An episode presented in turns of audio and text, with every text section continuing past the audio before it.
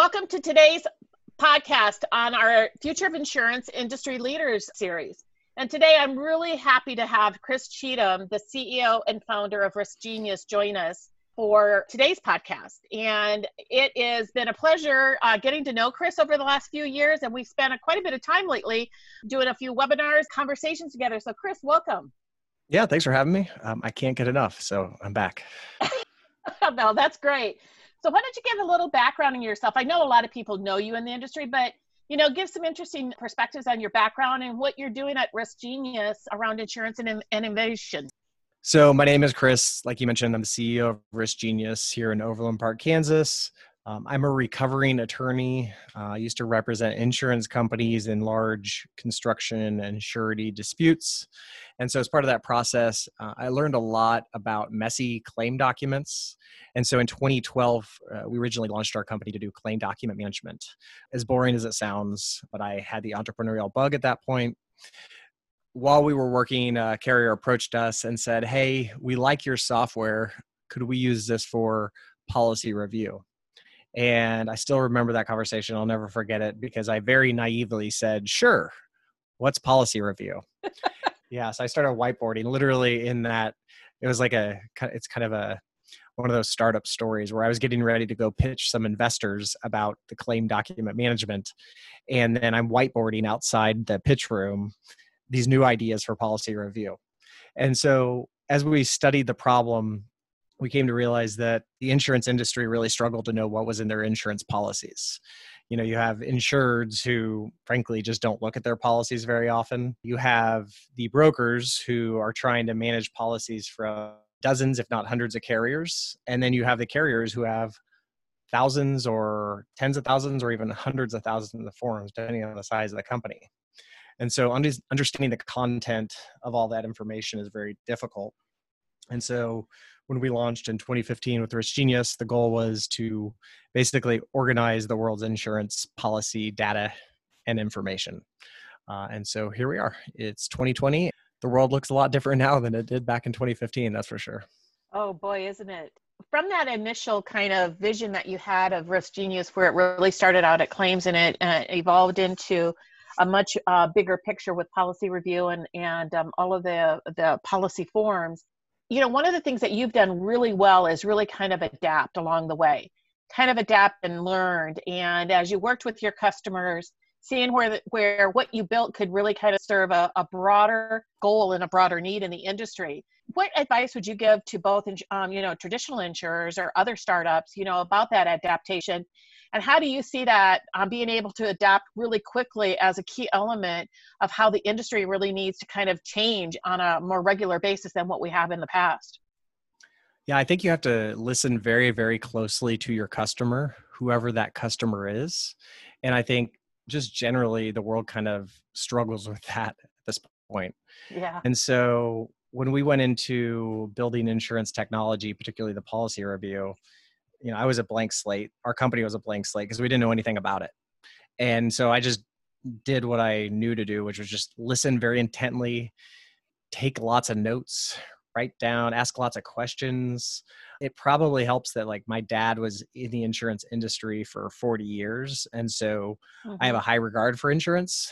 I didn't have like a view that, oh my gosh, this is a broken system that has to be torn up and you got to start over. I think that a lot of innovation, frankly, is incremental and and there's I still have not, by the way, seen that idea that's going to blow up the whole industry. And so, if you're going to do incremental improvements, you have to listen very closely and understand the problems that the customer has. Uh, and that required, and that's not just me, but our entire organization has to listen very intently to our customers and learn from them, and then build solutions into the software as we go. You know, I think that's a, a really insightful perspective because I think that's one of the things that I have come to really appreciate about many of the InsurTechs, whether it's you know solution providers like yourselves or maybe some of the actual MGA or insurance company startups, they really took a different approach. Many of them came with a blank slate, not really having a deep understanding of the industry, and they came from the customer perspective, an outside in view. And so they approached it with a a completely different mindset that I think has really impacted and influenced the overall industry over these last five, five, six years of InsurTech. How do you see that going forward? Do you think people are going to continue to listen to that outside in view, particularly as we find ourselves kind of in a hunker down mode right now? Hmm. I mean, you have to if you're going to survive, right? The problems that we were solving three months ago are not the problems that need solved now. And there's this other idea that I remember the first two weeks of kind of the pandemic, and I was thinking about InsurTech, and kind of the phrase that popped in my head is innovation theater is over. Mm. You know, mm. I, I think you're going to see a lot of, frankly, InsurTechs go away. You're going to see conferences go away. You're going to see pilots that had no real purpose go away. And instead, it's going to be about solving real problems, which I'm all for because uh, that's kind of where we've been as a company since the beginning. Yeah, I think you're right. I think we're going to see quite a bit of M&A and, you know, those that have really good solutions or really good ideas, I think uh, investors are going to double down on those. Yep, I would agree with that. So why is RiskGenius so different and more powerful than what insurers have, have, have used in the past? Talk about it a little bit. In the past, insurers have used PDFs or Microsoft Word documents and then they create those documents and then they push them to the customer. And then the documents just reside in a uh, document management system like a sharepoint system. As a result when you need to understand the content of those documents very, very in a very detailed fashion it's problematic.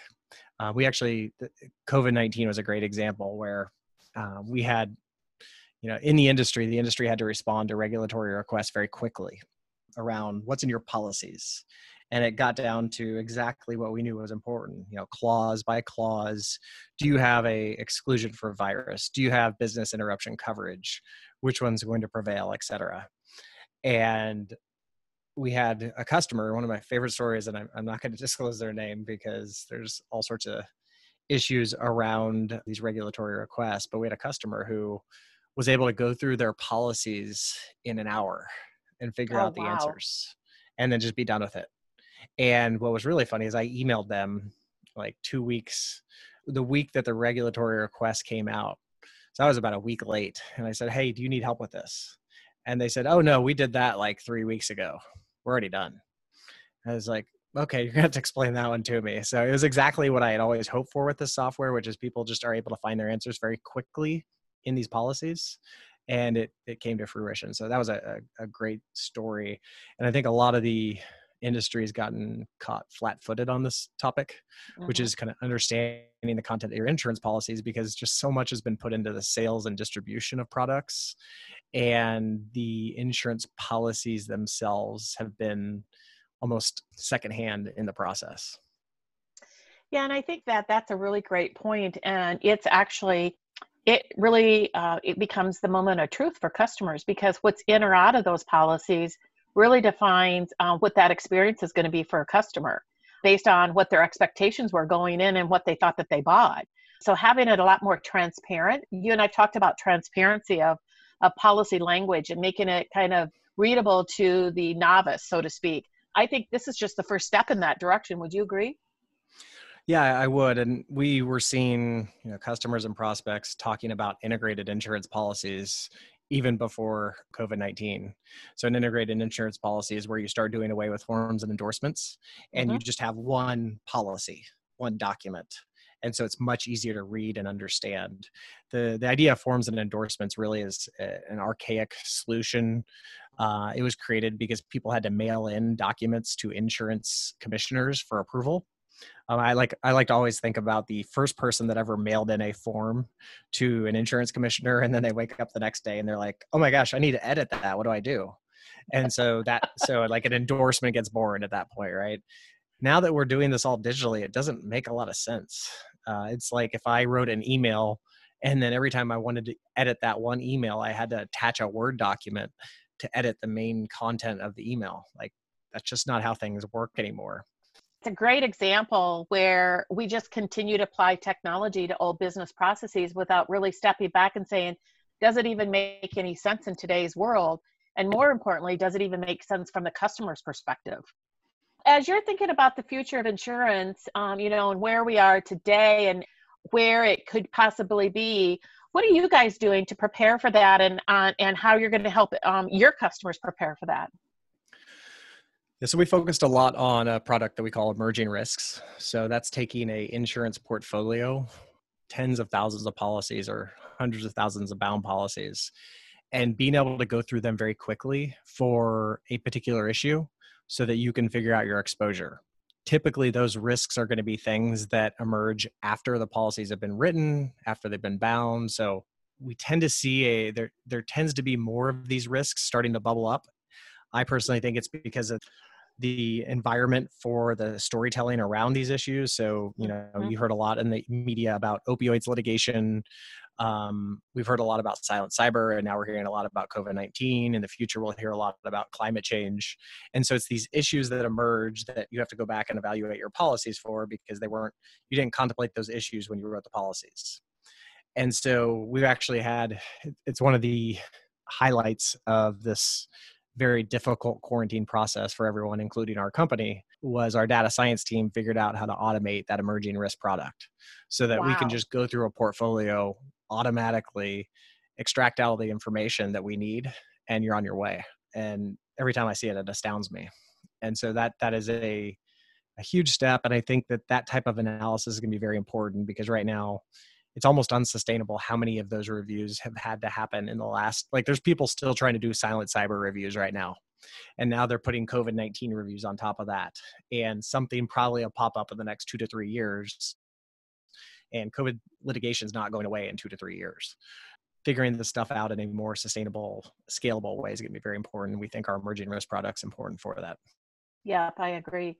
So that really kind of leads into this whole uh, focus on technology, particularly a shift to you know platforms that provide access to data, new data sources, AI, machine learning, you know, up in cloud, all of those types of things, and being a part of an ecosystem which you guys are part of an ecosystem you know to be able to uh, you know work with other solutions i think coming out of this i think there's going to be a real acceleration uh, in use of some of those technologies and i think your example of what your data scientists did i think we've just we've hardly even touched the surface of what analytics can do with with the data that we've got or the information that we've got inside insurance companies that can really be impactful uh, for our customers. What are your thoughts about where where technology is going to be um, be heading into the future here?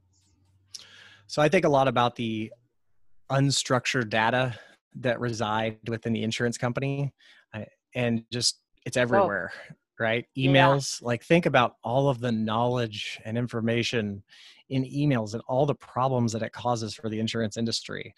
I would argue that like errors within all insurance policies, like just simple errors that get created between bind, quote, uh, and issue, those errors are so painful, particularly when they get big. And that's one of the most important problems to solve. And a lot of the information for to solve those is in emails. So what's going to happen with the email? What's going to happen with the policies? What's going to happen with the forms? Like that to me within the insurance companies is so interesting. Like how do you start structuring this data? and we're barely scratching the surface. I don't think about the external data as much, but I think there's some really interesting stuff around that too. I was contacted actually recently by a company that does like uh, equipment rentals, and they want to start taking their data that they have around those equipment rentals and turning it into an insurance product, so that people not only can create, you know, use their insurance for their rental, but they could also use the insurance for just their equipment generally mm-hmm. because this company thinks they have better data that and they probably do because they have just pure data on what happens with the equipment that's rented through their company. So I think there's a lot of this now are looking at what can we do with our data to help maybe improve insurance products. So uh, that's another trend. We're not involved with that at RiskGenius, but I think it's a really interesting trend. Um, I think it's forward. really down to personalized risk products. Is yeah. what you're getting. Is what it really talks about. Yeah, we think about that from the policy standpoint too, right? Why is it that every small business gets a particular insurance policy from one carrier or a very similar policy? Like, why can't those policies start to have what I, I consider like the Lego blocks mm-hmm. approach mm-hmm. to building an insurance policy? Like, we're in Kansas, we have a hurricane exclusion on one of our policies. I'm pretty sure we're not going to get a hurricane in Kansas. And so that just stuff like that like it makes the policies harder to read harder to understand frankly we're probably getting priced for that you know hurricane exclusion or not getting priced for it that's the type of stuff that i think needs to be adjusted going forward one of my favorite stories is a policy i saw like last year that had a y2k exclusion still attached to it oh i don't think my. that that's yeah that's not relevant anymore pretty sure oh my gosh 20 years later Yep. Yep. wow how many policies would you guess would uh, would probably have exclusions that were you know 5 10 20 30 years old there's probably a lot sitting out there well all of them have exclusions that are 5 10 20 years old because the language was written that long ago Uh-huh. right like that's part of the reason why it's so hard to understand is because you just add layer upon layer upon layer on these policies and eventually because there's legal precedent it does make sense from a legal precedent standpoint.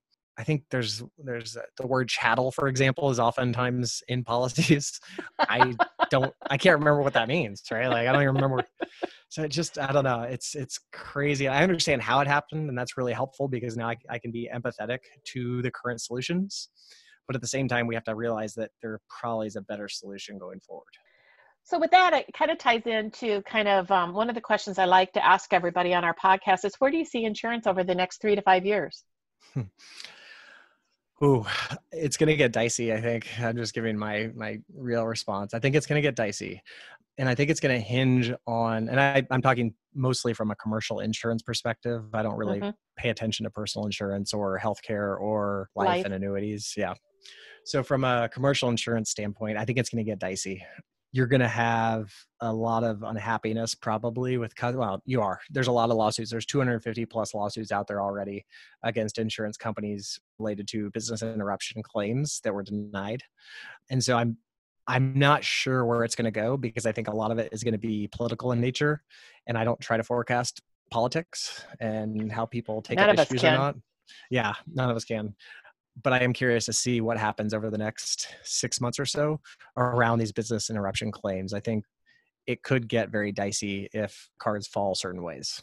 It is already at, at the level that it's it's going to be bigger than any of the big hurricanes that we saw down in the south, Hurricane Yep. Katrina, et cetera, or Yep. even potentially the World Trade Center and all of the stuff that got associated that. I mean, COVID has the potential to be so much bigger, not just from a claim perspective, but just an overall impact and reputation to the industry. Yep. Uh, and I, I mean, AIG and Lloyd's have both come out and said this is going to be the largest insurance loss of all time. Mhm. I mean, I think the key is like, how big of a loss is it going to be? Are we talking 100 billion? Or like worst case, are we talking? I think I saw this in the Willis report that came out. Are we talking 500 billion, which ha- would have very serious implications for the insurance industry? And that in itself is going to have implications to businesses and whether or not they're going to be able to afford insurance then going forward and what will they be able to to uh, to get I agree, and I think trust will be another issue going forward. You know, the next wave of small businesses, how are they going to respond? It's going to be very interesting. Is the Yeah. best I can say. one of the things i always tell people having been in this industry uh, my entire career is that very few people understand how insurance really underpins economies under underpins uh, countries underpins um, businesses and people's lives all at the same time and they're all so intertwined I'd agree. And I didn't really fully understand that either until we started negotiating enterprise contracts. And the insurance companies would come back to us and say, okay, what are your and it didn't I didn't fully grasp that I bought an insurance policy so that insurance could trust our software and they could know that if something bad happened, at least there's an insurance policy that can help with some of the risk. And, you know, that was kind of an eye opener to me. So like technology, it's a really important concept within technology, for example, which is where Yep. we play. so what advice would you give to insurers and other startups you know as we start this new decade 2020 Uh, yeah, I'm thinking through. I mean, there's the self-serving answer, which is don't freeze your budgets, like many people are doing. See this as an opportunity to fix the things you've wanted to fix. Super self-serving comment would be fix your policy language first because it's going to matter a lot. But I would say, just generally speaking, the innovation theater is over, which I think is actually a good thing. It's kind of like the hype cycle. I think we're Mhm. kind of on the the decline of the insurtech hype cycle and so now the real stuff starts to emerge and so pay attention don't just shut down all of your innovation right away that's probably not what you want to do because this stuff is going to be important going forward. There are still fundamental problems with commercial insurance technology that's, you know, the kind of stuff that was put in place 30, 40 years ago. Commercial insurance is not moving fast enough. You know, it takes too long to quote, bind, close a policy. Yeah. And so we just need to catch up to what the consumer expects and then figure out how to iterate from there. Absolutely, because that consumer is the the next uh, business owner, and that's that next generation that grew up digitally. Yes. Yeah. exactly right. Yeah. So, um, if you could pick one word or phrase to describe the future of insurance, what would it be and why? Question first: Are we talking like three years, five years, ten years? What what time frame are you thinking? Whatever you want, Chris. Uh, I, I think the word I would use is different. It's going to be different, and just what that different looks like, I think we'll see. But it's going to look a lot different than it is right now. But the exciting thing is, is that we can all shape that what that different is going to look like. Absolutely, absolutely. Yep. Or we can let, or we can let others shape it for us, which could happen too. And I prefer not to let that happen. Yeah, I think those that kind of follow, they're going to find a struggle there because change happens so quickly that following is not a strategy any any longer. Yeah the best i mean honestly historically the best technology solutions the best kind of innovations come out of economic situations like we're in right now. That's the silver lining that i keep pointing to in this. Absolutely. Well chris it's been a pleasure speaking with you today. Really appreciate all the the work that you guys at RiskGenius have done to really kind of push the industry along and and uh, we look forward to continuing to collaborate and and have the conversations and uh, work with you and our uh, and the industry to create that future and uh, make it different. Well, thanks, Denise, and thanks to Majesco and you for having me on the podcast. And I appreciate your time. Uh, same here. Thanks, Chris.